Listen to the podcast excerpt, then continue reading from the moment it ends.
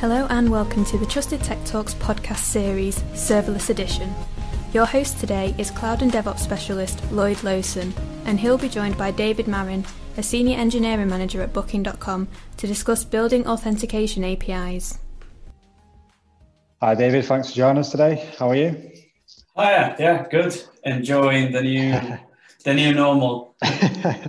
yes, uh, strange times at the moment, but uh, yes, very much so. Very much so.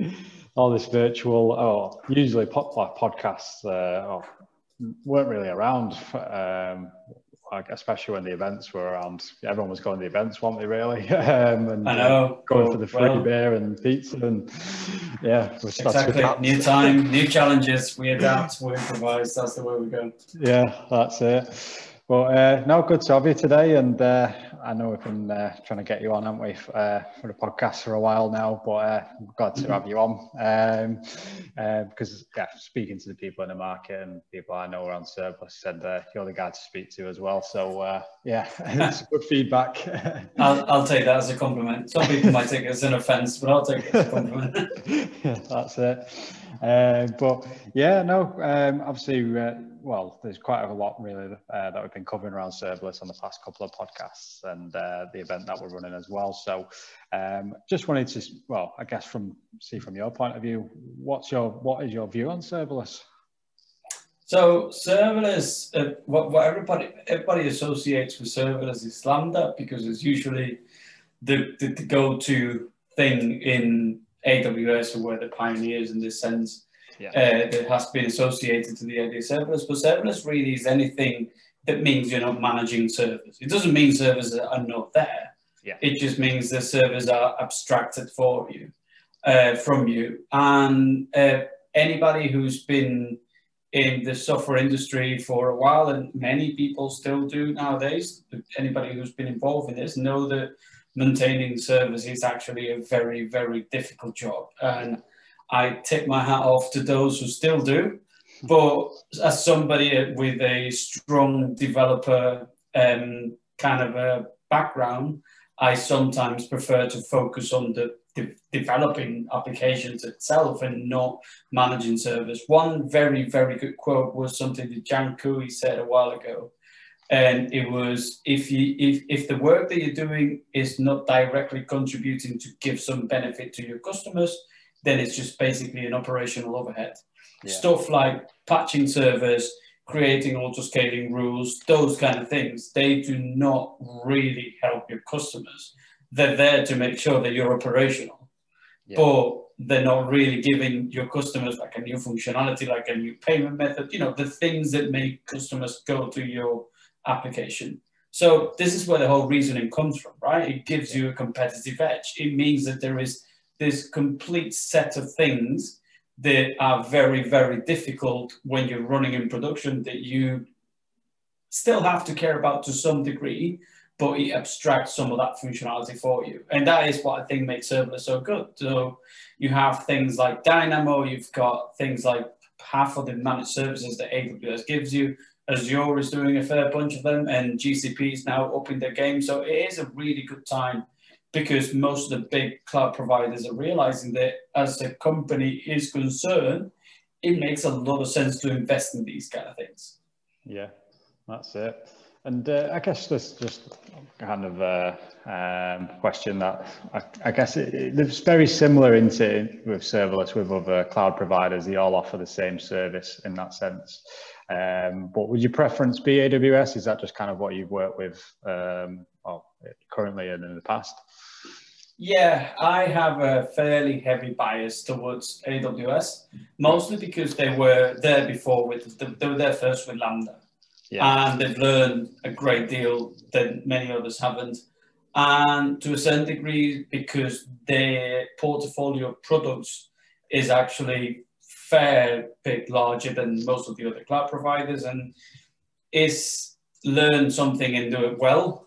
I don't don't want to be a bit of a jack of all trades, you know, know your limits. Yeah. I know my limits. Being a serverless expert in all three cloud computings, I might struggle with that one. And I'd rather just focus on one and do it properly on that one. But yeah. do the best I can. Let's just not say do it properly. do the best I can. Yeah, makes sense. Okay, great. And uh, would would you say it's, I guess this serverless is the future of cloud computing going forward, or is there always going to be that element of some companies that don't necessarily need to use it? So, in in computing and software in general, calling something the future is incredibly, incredibly dangerous. Yeah. Because there is a chance that, you, that there's actually a 99% chance you'll be wrong. Yeah. What I would say is serverless is definitely not going to be a fad. It's not going to be here for a couple of months and then just disappear because yeah. it, it will pick up strong. It does bring a undebated competitive advantage. One of the things that some of the detractors will say is that it will lock you into a cloud provider, i.e. Amazon, or if you're using Azure Functions, Azure, you get the idea, it will lock you to a provider, which there's frameworks like the serverless framework that actually help you to kind of mitigate that, but they have their own stuff located, locked to their providers. But if you think about it seriously, the issue is do not lock yourself to a cloud provider you're to have to put so much stuff around it in order to be able to lift yourself out and go into a different provider that it just most of the time makes it cost ineffective and it always brings the memory whenever somebody talks about the whole vendor lock-in thing because it is quite the thing that keeps being brought back in the community yeah. it reminds me for a, a few years ago when i was a developer there was this huge huge fury to use um, ORMs, which were object relational mappings. And yeah. these libraries would basically, in theory, allow you to connect to any database and then you would just query the database in a way that was fairly agnostic. And the dream was you can shift your stuff from SQL Server to MySQL with that, with just changing the connection strings. Now the issue is anybody who run a, and I'm not saying there, there won't be somebody out there who had to do this, but most people who run a fairly strong load system using SQL Server know that there's a point where you have to start doing some darkness that is only available on SQL Server. So that migration will definitely not be moving a just a query string and that's it. It, it. it becomes more difficult. And if you want to stay competitively relevant, you have to tie yourself into something. We're all tied, let's just say any company who does .NET uh, you're tied to .NET, you're tied to Microsoft. So the, the principle applies to just about every area you want to go. Yeah, well, that's it. And uh, I, guess how have Booking uh, been using serverless then? When did they start? So was you kind of brought in when they was already using it or was you there from the start um, of introducing serverless? So if you think about it, Booking as an organization is a very, very, very large organization. Yeah. We have loads of people here in Manchester. We've got even more people in Amsterdam. So from the engineering point of view, it is absolutely massive. I would hardly call yeah. myself a strong uh, service proponent in booking. Yeah. What we are doing is on the Manchester side, we've got some parts of the business that are more cloud native, if you will, as in parts of the business that were native to AWS from day one. So it's easier to migrate these things and it's easier to do. So in those part of the business that I'm lucky to work on with right now, small workloads, stuff to do. Yeah. Um, very, um, how to say, I, I can't give you like full blown disclosure of what, yeah. what we're doing with them or not, but it's things that do some workloads like pricing and things like that, where a Lambda makes absolute perfect sense it gets you an API, it gets it quick, you get all that benefit of going to live super quick, and you get all of these things. So it's something that we continuously evaluate. The problem that you have with serverless, because it is such a change of paradigm, yeah. it's such a difficult change, such a different thing of thinking, then you enter into another way, which is how do your engineering teams start to evolve in order to adopt this new paradigm. And that's the, the, the question that we're trying to answer some group of people before we start proposing a major adoption of serverless in booking. I think many big companies, like you see Coca-Cola is doing it, like some very, very big companies are going for it. yeah. there will be a benefit, but you have to answer that it cannot be, and this is something that is very common to big companies. You will not be in a position where you can just open it for everyone and just go and do whatever you want to service. You have to yeah. have an order. You have to give some rules on how to use things and things like that. Nice. Okay, great. And uh, yeah, I guess um, obviously, well, we've been speaking over the past couple of weeks on this, but uh, um, and obviously we're going to delve into it now. But you, you've actually wrote a series of blogs around actually creating a serverless authentication API as well.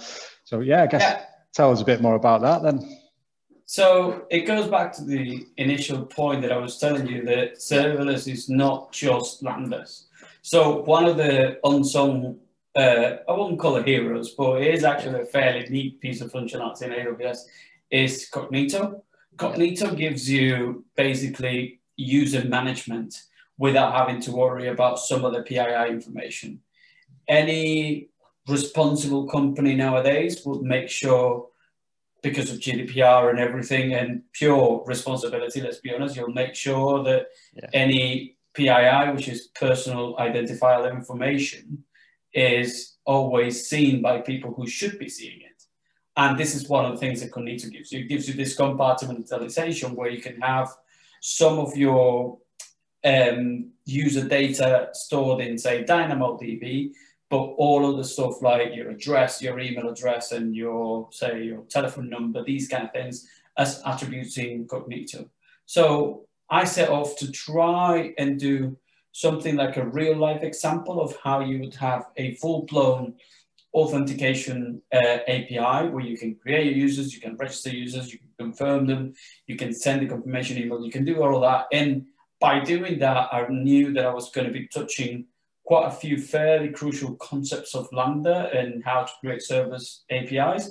So it kind of helped me to do that. And in the first, the first, I, I divide that into four parts. Is yeah. I'm currently finished the part number four, and the first one talks about what Cognito is, what it does for you, how does Cognito works with user pools, how how do they interact with each other, how do you set one up, and it talks about AWS SAM, which is what I'm using for creating the sample application. Yeah. And then it talks about the foundations of a Lambda. A lot of people will think of a Lambda and that's it. And one of the issues that many people think is, well, but I don't really want to have an application where you have all these things spread around and they all just, you're going to be duplicating a lot of stuff. And this is where Lambda layers kick in and they're really, really good for it. Uh, so I touch a little bit of Lambda layers over there. Yeah. There's another post in my blog somewhere that talks about how to do unit testing with Lambda layers, which it gets a little bit tricky, but it's actually fairly easy once you figure it out. Yeah. And so I basically touch on why it's important to consider Lambda layers when you're designing your API and how to kind of have a base layer that will keep some of the important things like logging, like um, some of the packages that you're going to be using everywhere, connection to your AWS kits and things like that. So that's your first introduction to how a serverless API would work, would, yeah. would look like. Then there is a second part yeah. that talks around the actual foundations of Cognito and what Cognito does. So basically, this is touching on the flow of getting a user registered. And this is something that I've used Cognito in the past, and it was something that I found that kind of had to do this personal decryption to kind of figure out how the whole thing works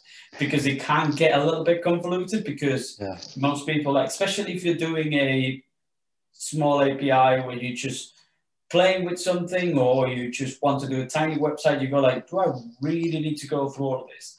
But there's actually an easy way to do it, and this is part of the thing that I touch on it. Say, right, this is this is how the usual um, flow would look like, but this is how you can do it. And there is a, a lot of tweaks and a lot of things, and I share some of the tips that I found out. How yeah. do you go and create a new account? And as I'm going, I've been sharing um, basically the, lam- the code on the lambdas yeah. that I've been creating and how to test it, how you go, how you create a new user, And then you go into the, you get in the verification codes for a user because Cognito kind of forces you into this world where it forces security by design, which I think is a good thing. It is, it is a very important thing. You can yeah. choose to opt out from security and or to verify users, but is um, that, that they make it fairly explicit. You have to say, right, I, I don't want to do this. And I think it's good that nowadays, with everything going on, that we force developers to think of security when we're doing something. And this is one yeah. of the things that I touched on the post. So it talks around the way uh, logging a user works and how you have all these different stages and all these statuses and how you can bake in stuff like um, two-factor auth and it, it, touches quite a few important things that if you were doing all of this from scratch, it would take a lot of time. So this is where the benefit begins to really, really kick in. By the time we're in post two, I think Medium was saying that the reading time for the post were about um, 10 minutes, I think, or something like that. You're maybe half an hour in, one hour in, and you already have an API that lets you register a user and lets you log in a user. So if you try to do that by yourself with sending emails and having the whole shebang, believe me, it will take more than an hour. So, and it, it, it's that you're you're not having to worry about many of these security features, many of how do I add any um, attributes, how do I refresh the tokens, how do I do uh, JSON web tokens, which is so many different difficult concepts that you have to take into consideration that because there is this APIs that just take it all into account. This is a very, very well-known pattern in the industry. Everybody uses users and have registrations, and this is a fairly well-known thing. So we're just going to give it to you in one service.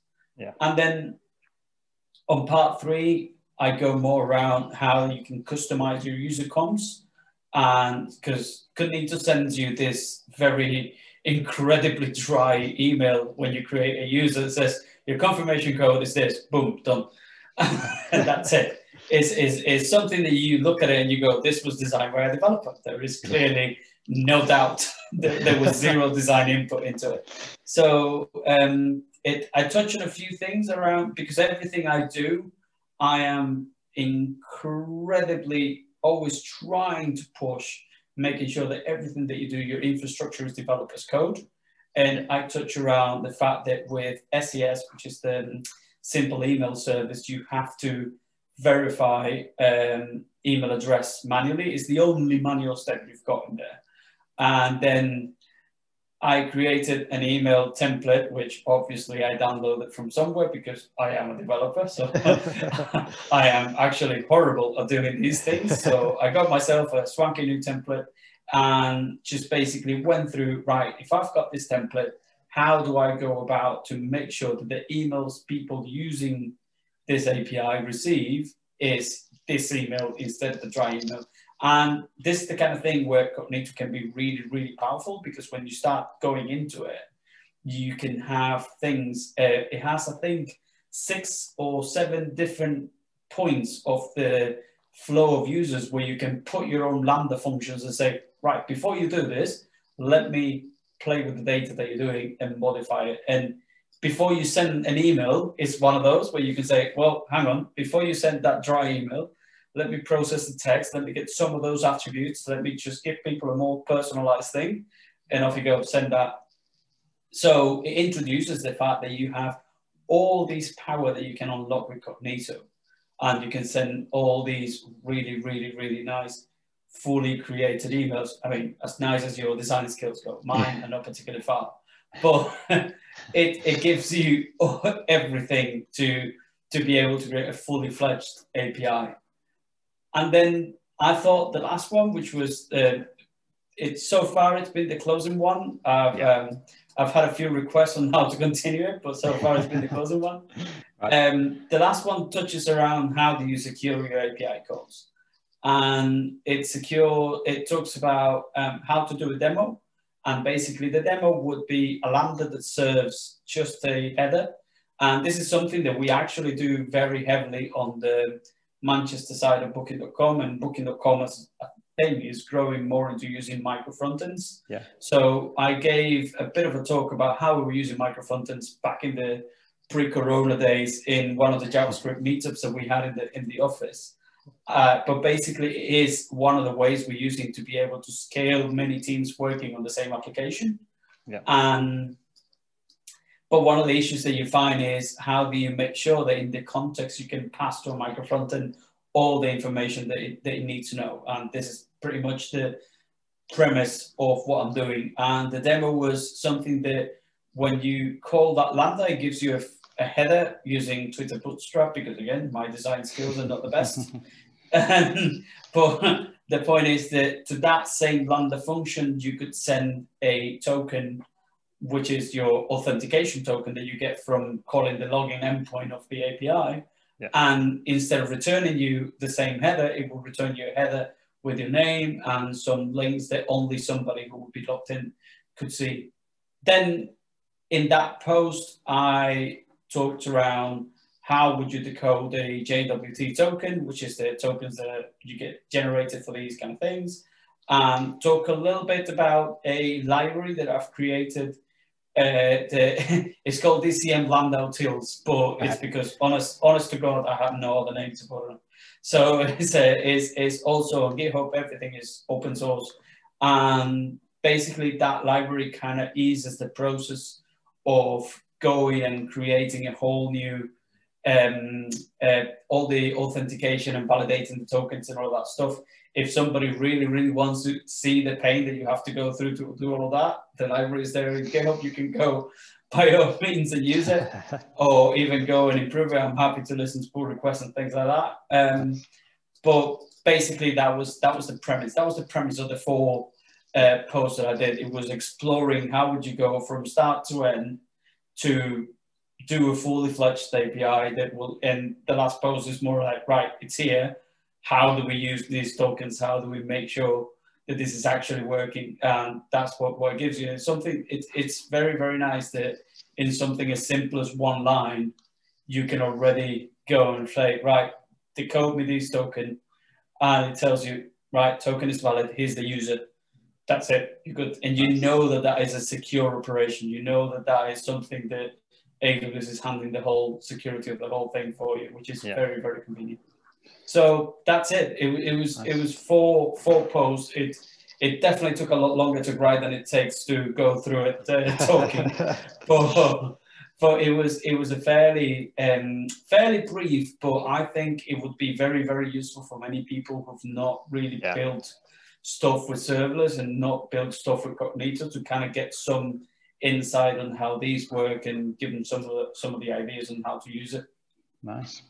Yeah, definitely. Um, we've got quite well, a few companies um, obviously starting into that this year as well, and uh, be good, you know, uh, for them to hear this. And uh, what we'll also do as well, we'll we'll post uh, obviously your blogs um, on the on the podcast as well, so people can you know go through them and uh, look into it as well from from that side. But uh, no, thanks for the uh, obviously in depth. Um, obviously uh, uh, conversation on that as well. It's good to because uh, I've been following it for a couple of weeks now, so uh, it's good to hear it from, from yourself as well. And uh, obviously, yeah. I'm, not, I'm not a techie, but uh, yeah, it's good to. Even, even you could follow the blogs. Yeah, even somebody who's not a tech. Well, I, I try, and it's one of the um, let's say remarks because I don't want to use criticisms. Yeah. Sometimes I try to make sure that things are very much at a very, very clear level to yeah. explain to everyone.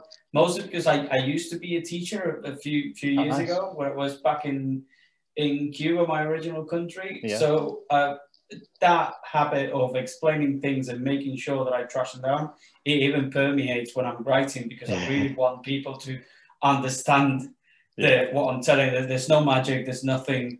There's I'm not even that smart. So if I'm doing it clearly it can be done by just about anyone.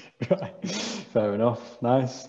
Oh, great. Well, um, yeah, obviously, uh, thanks for um, coming on today and uh, yeah, obviously sharing that with us as well. And uh, definitely the audience out there, serverless is massive for a lot of people now and obviously people that want to know even more as well. So that'll help them out um, going forward. And uh, yeah, good to have you on for the uh, second episode of uh, serverless as well. No, thank you for having me. No, thanks for your time anyway, David. And uh, yeah, hopefully uh, we'll be rounding it up in the next couple of weeks. can imagine pencil things in the people's diary, but we're going to be doing like a round table sort of serverless as one as well going forward. So uh, keep an eye out on that one. Sounds good. Sounds good. In and that kind of thing. I love I love talking about this with people yeah. and listening to other viewpoints and yeah. people telling me sometimes that it's not the best and more than happy to hear to those as well. Fair enough. But uh, no, that's uh, that's everything obviously uh, this week from the Trusted Tech Talks uh, Serverless podcast. Obviously, thanks again, David, for joining us. Um, Thank you. experience and knowledge and obviously thanks for everyone listening and uh, be sure to uh, um, obviously check in and uh, yeah, see what the insights of uh, the world of serverless are in the next couple of podcasts. And uh, feel free to find me as well uh, on Trusted Tech Talks on LinkedIn or on uh, my personal page as well. And drop me a message. Until then, thanks, David, again, and take care and keep an eye out for the next episodes. Thank you. Cheers. Bye.